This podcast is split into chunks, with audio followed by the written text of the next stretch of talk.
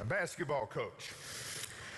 And the story goes that when she was asked to start the women's basketball program at Belmont University, did you have to go buy the basketball? Something like that. I mean, it just, I mean, there was no budget, there was no nothing.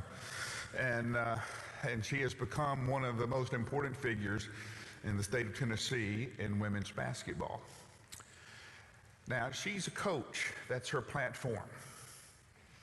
And she believes that God has placed her in the intersection of these young people's lives so she can have gospel conversations. Now, as she has found her place and her platform, we want each of you to find your place and your platform where God has put you, the people He's put you with, to have those gospel conversations.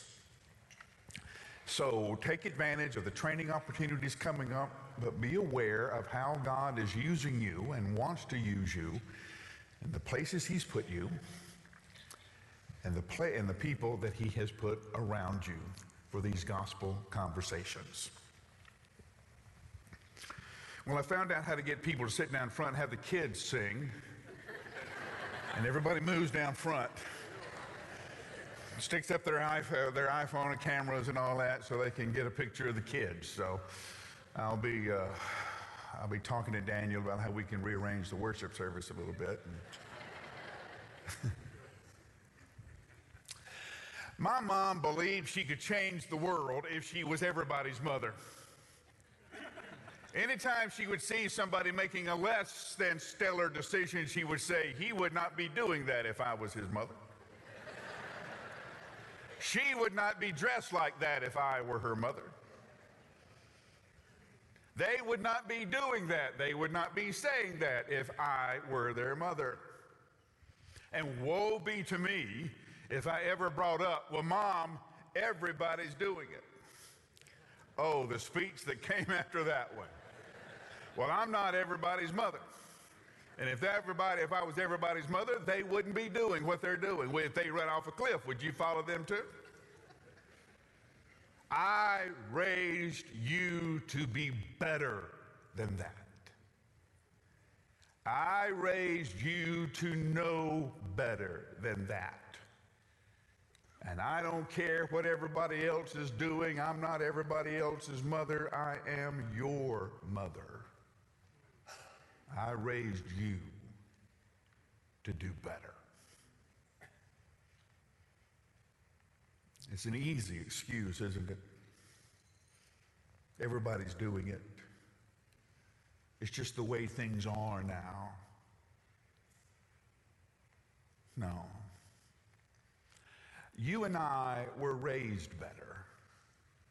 You and I were taught better. We know better. We're called to do better. And this is what Paul writes to Timothy in his last letter, 2 Timothy chapter 2. Stand with me in honor of God's word as we read the opening paragraphs of the second chapter.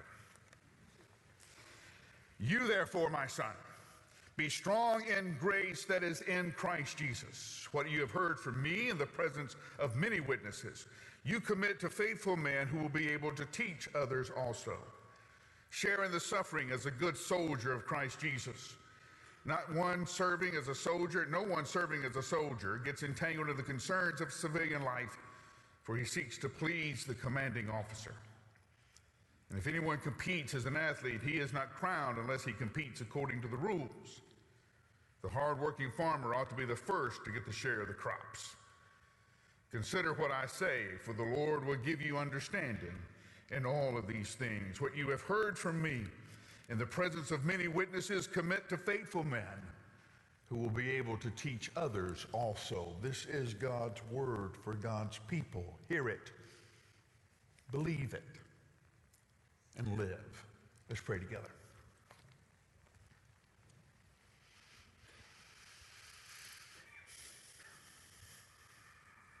So Paul passes the baton to Timothy. And Timothy passes it to the faithful men and women that he knew, and across the generations, across the ages, across the continents. The baton has been passed from believer to believer, and now, O oh Lord, it has been passed to us. We pray with all we are that that the baton does not drop here, that the race doesn't end here. And we pray this in your name. Amen. Depending on how you date the ministry of Paul, this was probably written somewhere between AD 60 and AD 65. We think Nero executed Paul in the year AD 65, somewhere around there, or give or take a year or two, depending on what sources you want to point to. But we know that this letter was written late enough in Paul's life that he began to understand that he wasn't going to get out of this alive. The political climate had changed. Christianity had gone from a curiosity to a nuisance. Local politicians, local Roman leaders were trying to squelch the growth of Christianity. It had come to the attention of the Caesars, Nero in particular, and Nero would find it politically expedient to execute Paul. He would get a bump in his ratings if he gave in to what the people around him wanted and executed the apostle. So Paul writes to Timothy, knowing he's not going to get out alive. And what does he say to Timothy in this last letter? I raised you better. Paul tells Timothy things are hard and they're going to get harder. They're going to continue to get hard until Christ returns and we celebrate the victory of the returning Son of God. Expect it. Understand that's the reality of living in a fallen world with fallen people. People you count on will betray you. People you trust will let you down. Paul names some of them. He gives us illustration in other letters of people that had been in the ministry with him had been shoulder to shoulder in the battle with him, who now forgot him, abandoned him. Here he is in the Roman prison because he preached the gospel of Jesus Christ, and no one comes to see him. The friends that he thought for sure would be there, they're not. You know who they are, he tells Timothy. You know how they hurt me. But as for you, I raised you better. Things are going to get hard. Do not be surprised. Do not be taken off guard. Do not whine. Do not throw your hands up in the air and go, Oh Lord, why me? Understand, there's a cost for following Jesus Christ. Now, I don't know where we got this mythology. I don't know where we got this outright lie that says if you follow Jesus, everything works out for you. Have you heard that? If you love Jesus and Jesus loves you, your life is just blessed. You always find a parking space. You know, you can just pray and the Lord will move cars out of your way and you never get hung up in traffic and the, no dandelions in your yard, no crabgrass. You know, it's just a wonderful way to live. Who told us that? And why in the world did we believe it? It's not in Scripture, and it's certainly not related to anything Jesus said. If the world recognizes you as one of His, they will come after you the same way they went after Him. That's what Jesus promised. When they recognize you as one of His, our first response is thanksgiving. Oh, good, you know what side I'm on. Good, you know I'm not one of you. You know I am one of His. And I am grateful for that. When it comes, you endure it. You bear it like a good athlete, like an athlete who's made the decision that I am going to win this prize. Have you ever hung around a world class athlete? Now, I'm not talking about your Sunday afternoon jogger. I'm not talking about that. I'm talking about somebody who has made the decision years before the event that this is where I'm going to be. I'm going to stand on the platform. I'm going to get the trophy. Have you ever spent any time with them? They're nuts. Okay? Now, you ever say, they'll get up at 4 o'clock in the morning and work out. They'll eat kale.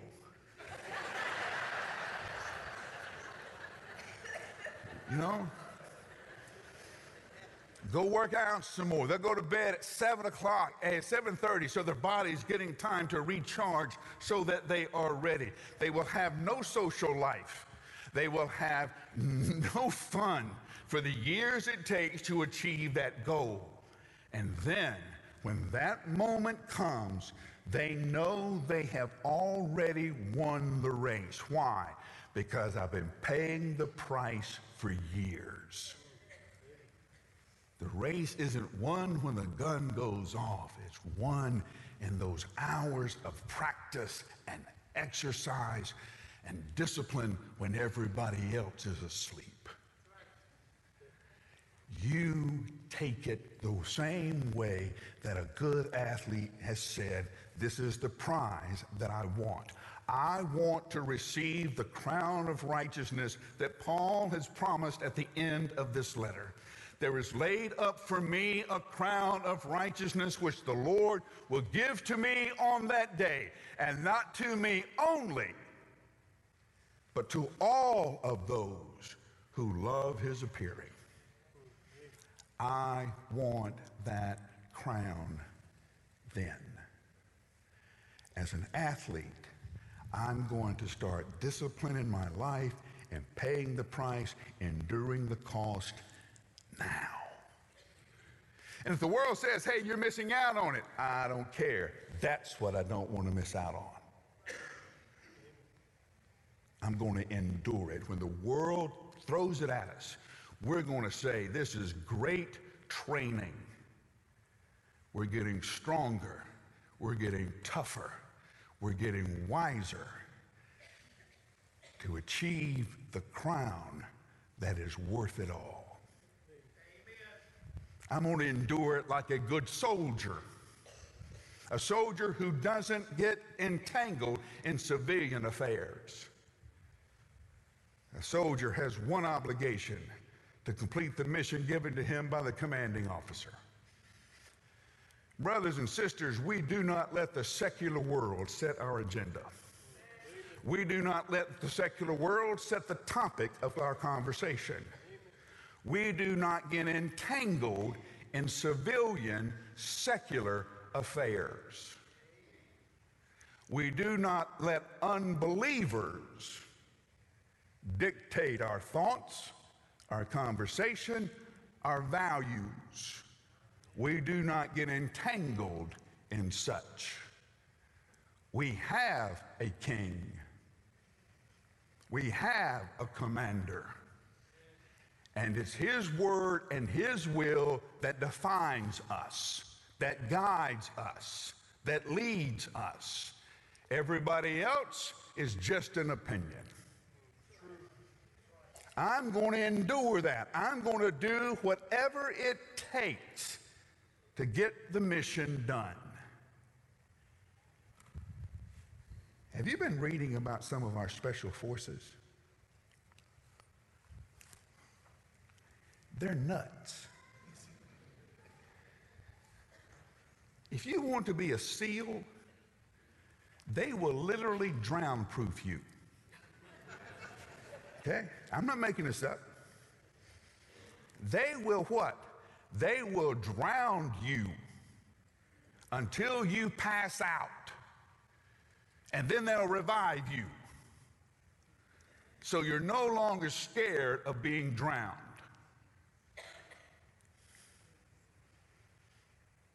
I got choked up watching it on television. I, I couldn't.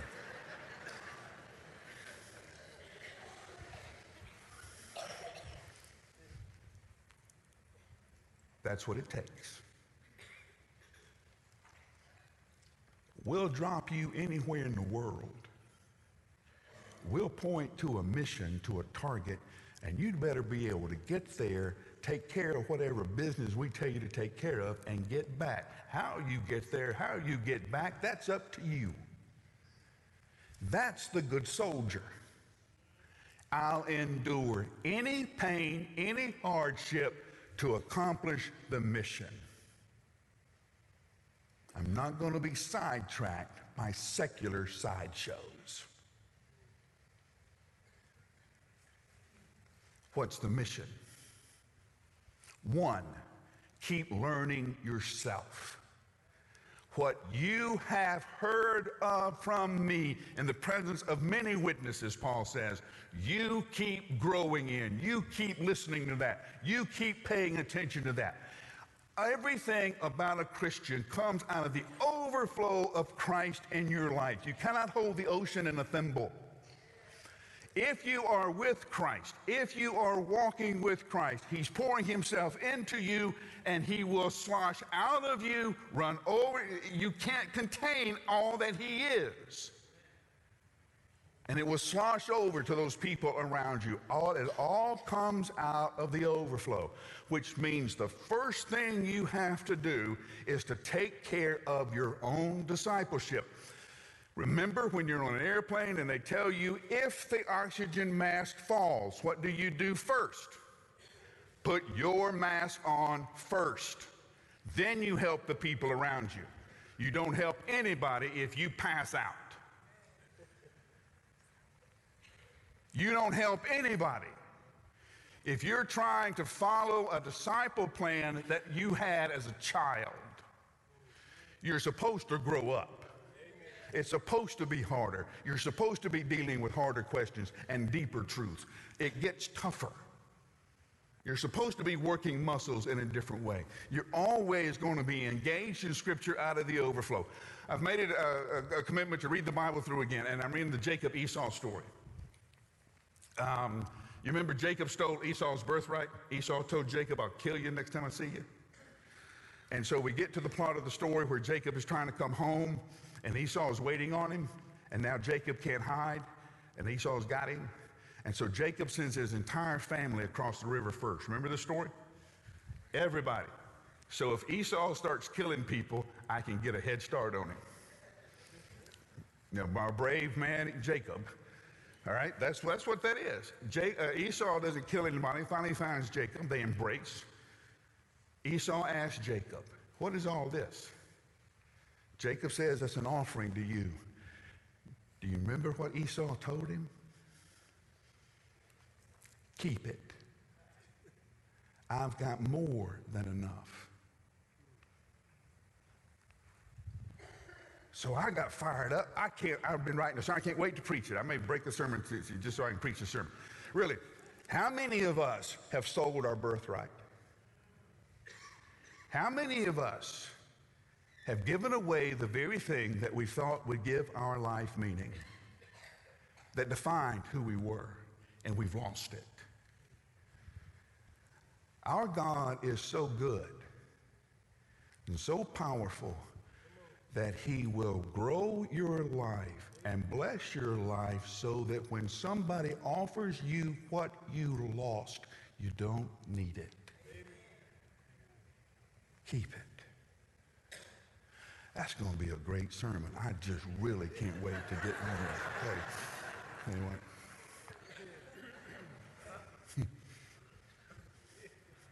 Can't believe how many times I've read that story.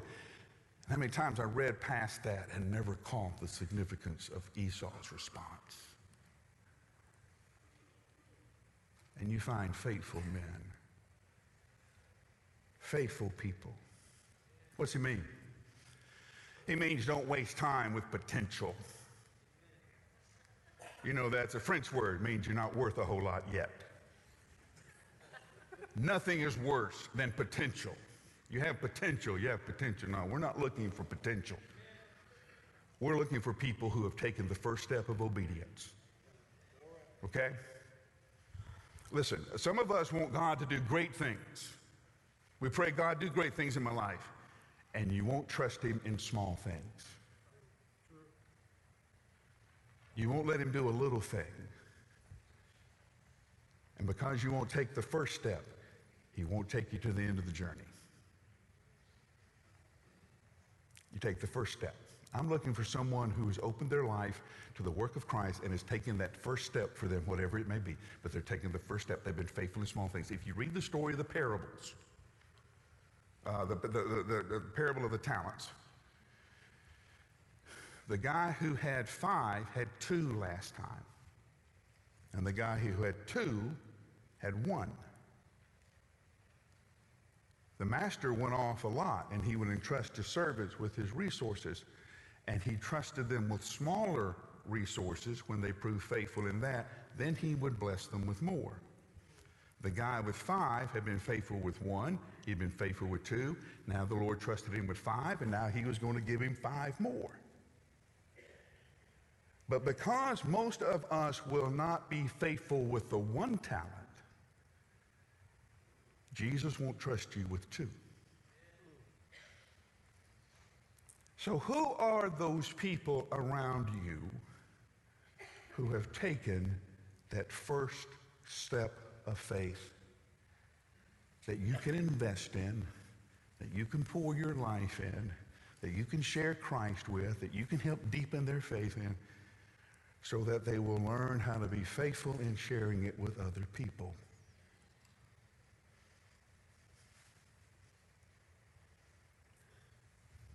I love the Olympics.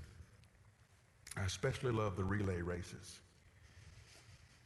There's nothing more fun than watching four fast people run.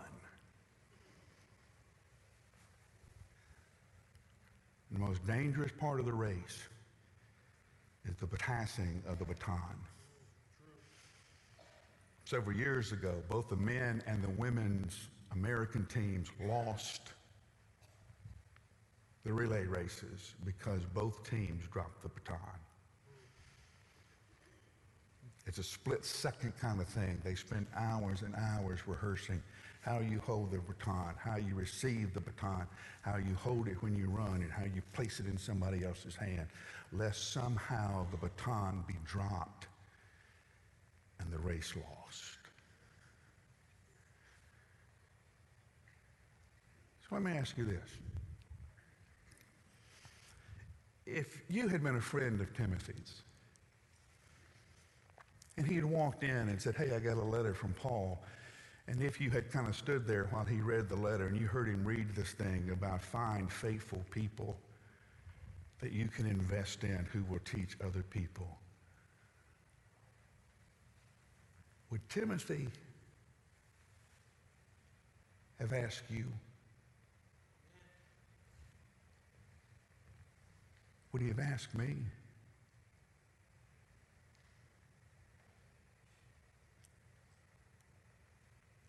Or would the baton have dropped?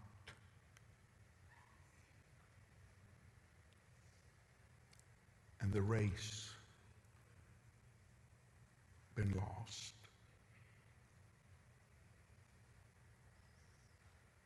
Let's pray together.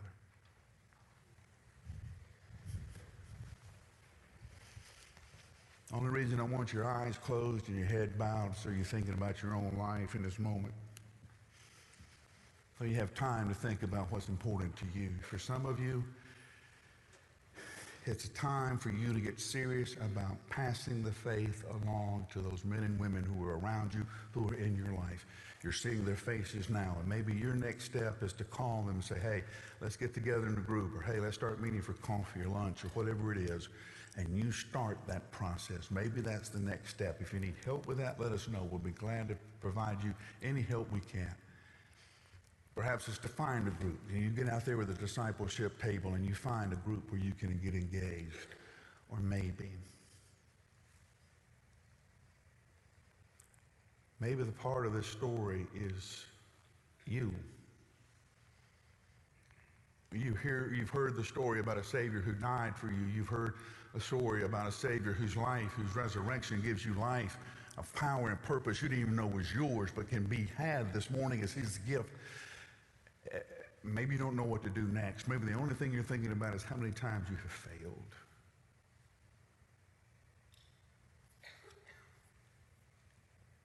We don't expect you to understand it. We don't expect you to get it all. That's why our friends are standing out at a big table. You'll see a big sign that says next steps. That's why they're there. They're waiting on you right now to answer your questions, to explain it more to you. We don't expect you to have it all figured out. That's why they're there.